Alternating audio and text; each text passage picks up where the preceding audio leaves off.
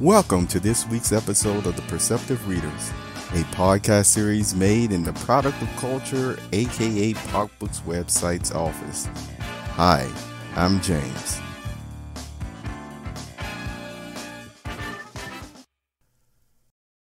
Well, there are several subjects that I will talk about in between uh, the podcast that I'm actually highlighting and uh, I'm at the popbooks.com website. You see the newest poem that came out yesterday. The original create excuse me, the original creation date is May 1st. And it's and it's actually called Flow or Flowing Against the Current. Now, this is the uh, image or cover that I put with the podcast, poetry that talks with the soul. Uh, but all the same, uh, I hope you will listen to that uh, new poetry that I put out, and it's called again uh, "Flow" or "Flowing Against the Current." And there's some interesting um, points or poetic language uh, that's in that poem that I think you will appreciate, you poetry lovers. Now, uh, today, though, right now, because like I said, I won't be highlighting that poem um, today. I just wanted to let you know it is out. Uh, what I'm looking at is more along the subject line of still uh, ownership dignity, things of that nature from a writer and um, poet or any other type of creative endeavor. And you, you, see, I throw even musicians in there from all these ones' standpoint. Because uh, sometimes uh, people will look at a talent that you have and see, because you know, a lot of people sing, whether they do it professionally or not. They may hum, they may draw, they may paint because it gives them what a nice feeling. Uh, it also uh, does other things as far as uh, calming the soul. Uh, it makes them happy. And so these same professions uh, at times uh, may not make it out of the hobby stage, as people may consider them being a hobby, even though the individual who is creating that work and putting it out there is very much a professional and will actually find techniques, you see, that they implement that the hobbyists uh, persons who just consider as a hobby would never even dive into because you know it just works for them what they're doing in their spare time or their hobby. However ones who do it professionally yes they put as much brain power and work into these different items as someone who would be out there lifting up logs uh, or you know basically uh, taking care of farms and and uh, other areas of accounting and things of that nature, it does require just as much brain power, if not more, at times. You see, and it can take a toll on not only the mind but the body, uh, even more so than sometimes what athletes will, uh, you know, experience as they're training. Don't get me wrong. I'm not saying that there's a uh, uh, physical exertion is the same because you know to, to, for somebody to lift up 200 pounds or more or 100 pounds or what have you see that takes a lot of you know strength and uh, you know uh, it, it, can take a lot out of you at the same time. Well what happens when a person needs uh, rest you see? Uh, they end up going and getting the nutrition put in their body the other uh, restful items that would be important for them, you see, in order to recuperate uh, from that physical exertion. Well, it's the same thing with these different talents and professions where persons are just using their mind more than they're using their physical, you see. um, talents and um, efforts. And so they still require uh, the nutrients, the rest, and things of that nature. And depending on, again, uh, their background, their health overall, it just affects them in different ways. So, having that information in mind, think about it. So, if something has turned more into a profession for a person uh, that gains benefit uh, because they have expertise on top of that, then you will find them at times saying, hey, well, this is what my value on this subject that I'm placing it on, you see. Uh, now, it may be worth more to others, you know, like paintings and, and things of that nature.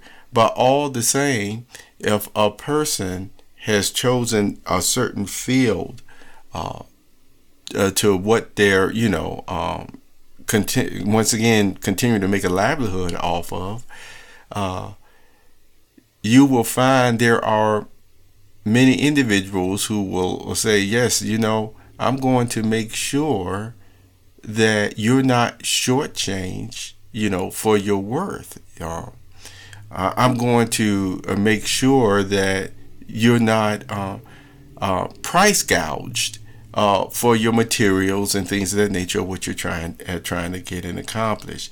And I'm certainly not going to, you know, uh, uh, mess up all your efforts in your marketing and commerce to get customers. See, all that is in line. So now, with that thought, you see that I just shared with you, uh, these poems or really uh, thoughts also that I will share with you today uh, I know you will, in, you know, enjoy them that will give you the nice spirit behind it. Uh, why?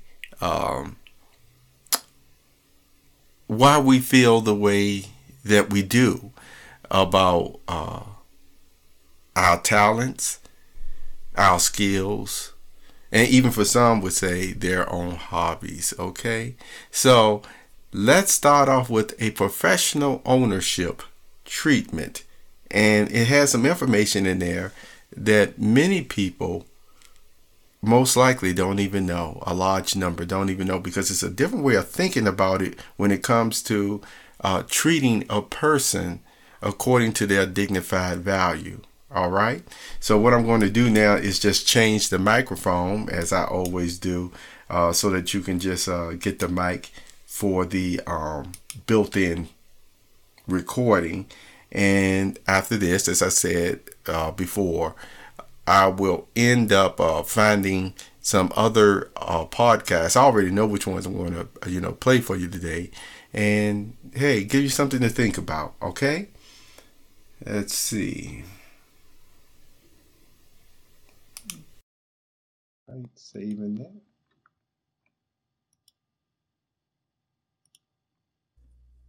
Welcome to this week's episode of The Perceptive Readers, a podcast series made in the Product of Culture, aka Pop Books website's office.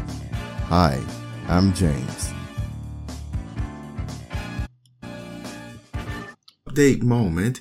I want to share a reference with you that you've heard me talk about many times. You know, sometimes I will make statements, as you know, uh, in principle, but I'm sure uh, some of you still say, "Where where did you get that thought from?"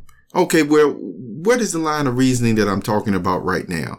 You know, I'm always emphasizing um, good business principles and practices, and I've also, you know, said before that no matter who you may be, uh, your strengths and even your weaknesses or what have you, there is just a once again, principal way of treating people in everything that you do. Uh, I've given you the joking uh, side of things, the way some parents would say, you know, when you go to school, just keep your hands to yourself.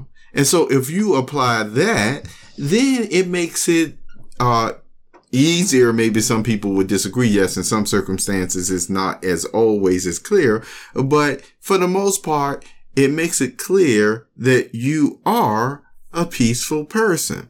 Now, there are principles again and even thoughts in God's word about when I'm talking about in the book of Colossians, where it really emphasizes, uh, clothing yourself with love and, um, being forgiving as well. Yes, that's in there too. But it goes to really emphasize again what love would do, how it would treat people, you see. And so, you know, we wouldn't go around, um, maliciously trying to uh, hurt somebody, uh, trying to, uh, call them names and things of that nature. You know, even when there's a big disagreement, uh, there's another scripture that talks about being, having your words seasoned with salt. See, all that is in the book of Colossians. And I do know in times past, there have been business people who have referenced passages in the Bible, uh, the good book. But I just wanted to reference one as to if, again, you have a business and you have people that you have oversight over, you see, that you have oversight over. And a thought to keep in mind, because if you keep this thought in mind, it really does help you to work that harder to be fair. Okay. And it's right in Colossians chapter four. In Colossians chapter four, verse one, it says, masters, Hey, that could be business owners, you see, in our applications today. You see, provide your slaves or, you know, your employees with what is right and fair because you know that you also have a master in heaven. And that's in Colossians chapter 4 verse 1. That's all I'm going to share with you today as just a thought for persons who have you know, slaves or employees and things of that nature, we all have somebody that still is the true one we answer to. Hi, I'm James Lynch. Thank you for being here and you have a wonderful, wonderful day.